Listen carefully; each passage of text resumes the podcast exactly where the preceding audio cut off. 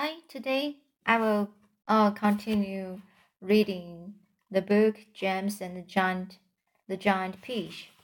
So last time, we said we mentioned that the peach slowed down, and behind it, and sponge and spiker lay irons out upon the glaze as flat and thin, lifeless as a couple of paper dolls cut out of a picture book. So now, the peach had broken out of the garden and was over the edge of the hill, rolling and bouncing down the steep slope at a terrific pace. Faster and faster and faster it went, and the crowds of people who were climbing up the hill suddenly caught sight of this terrible monster plunging down upon them, and they screamed and scattered to right and left as it went hurtling by. At the bottom of the hill, it charged across the road, knocking over a telegraph pole, and flattened two parked automobiles as it went by. Then it rushed madly across about 20 fields, breaking down all the fences and the hedges in its path. It went right through the middle of a herd of fine Jersey cows, and then through a flock of sheep, and then through a paddock full of horses, and then through a yard full of pigs, and soon the whole countryside was a seething mass of panic-stricken animals, stampeding in all directions.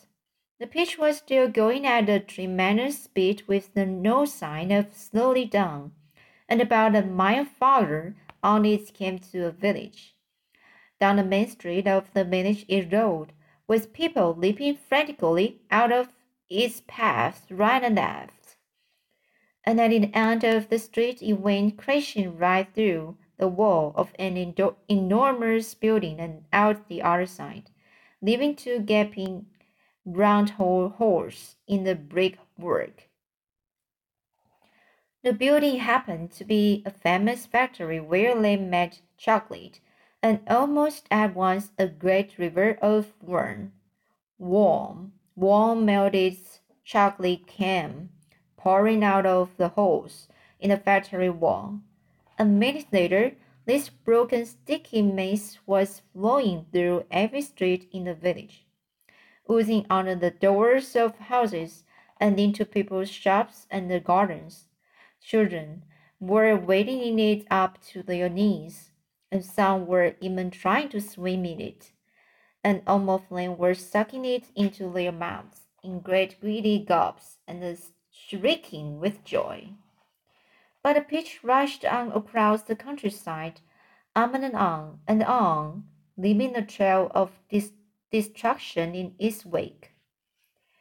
Cowsheds, stables, pigsties, barns, bungalows, hayricks, anything that got in its way went toppling over like a ninepin. An old man sitting quietly beside a stream had his fishing rod whisked out of his hands as it went dashing by, and a woman called Daisy and Tristle, and standing so close to it as it passed that she had the skin taken off the tip of her own nose. Would it ever stop? Why should it?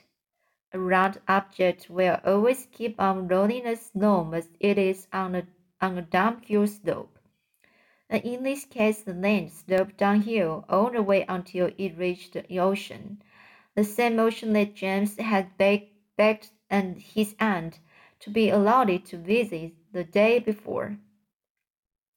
Well, perhaps he was going to visit it now. The peach was rushing closer and closer to it every second, and closer also to the towering white cliffs that came first, These cliffs are the most famous in the whole of England, and they were hundreds of feet high. Below them, the sea is deep and cold and hungry.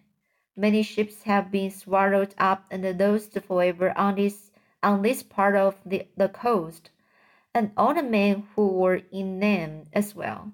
The Peach was now only 100 yards away from the cliff, now 50, now 20, now 10, now 5, and when it reached the edge of the cliff, it seemed to leap up into the sky, and hung there suspended for a few seconds, still turning over and over in the air. Then it began to fall. Down, down, down, down, down. Smack!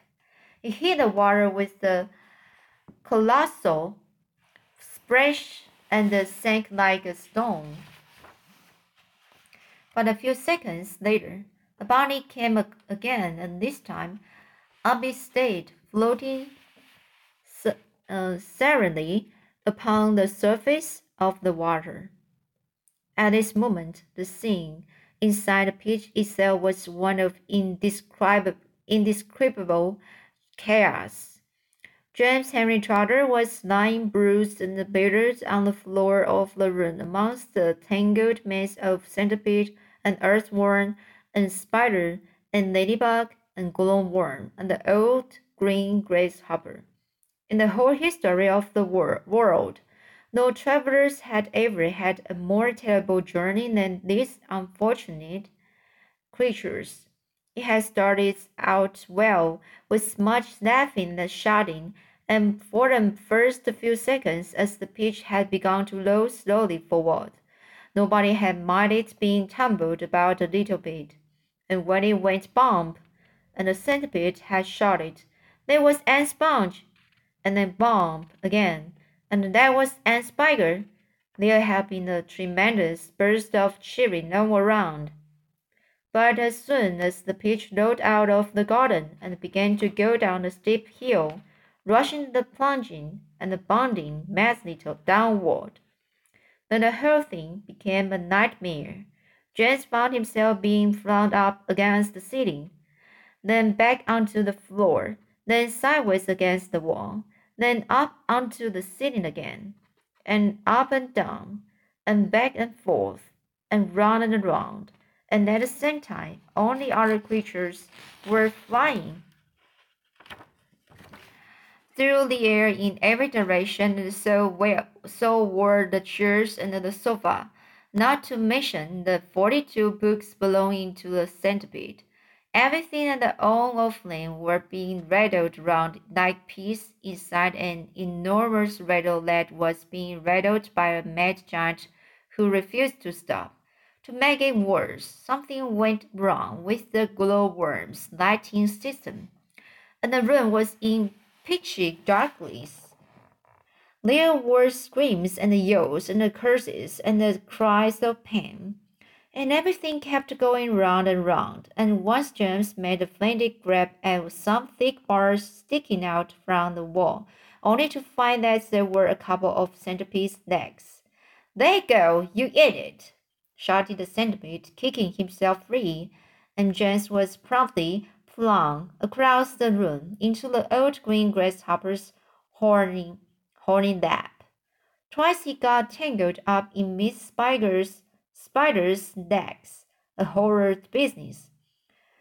And toward the end, the poor earthworm was cracking himself like a whip every time he flew through the air from one side of the room to the other, coiled himself around James' body in panic, and refused to unwind.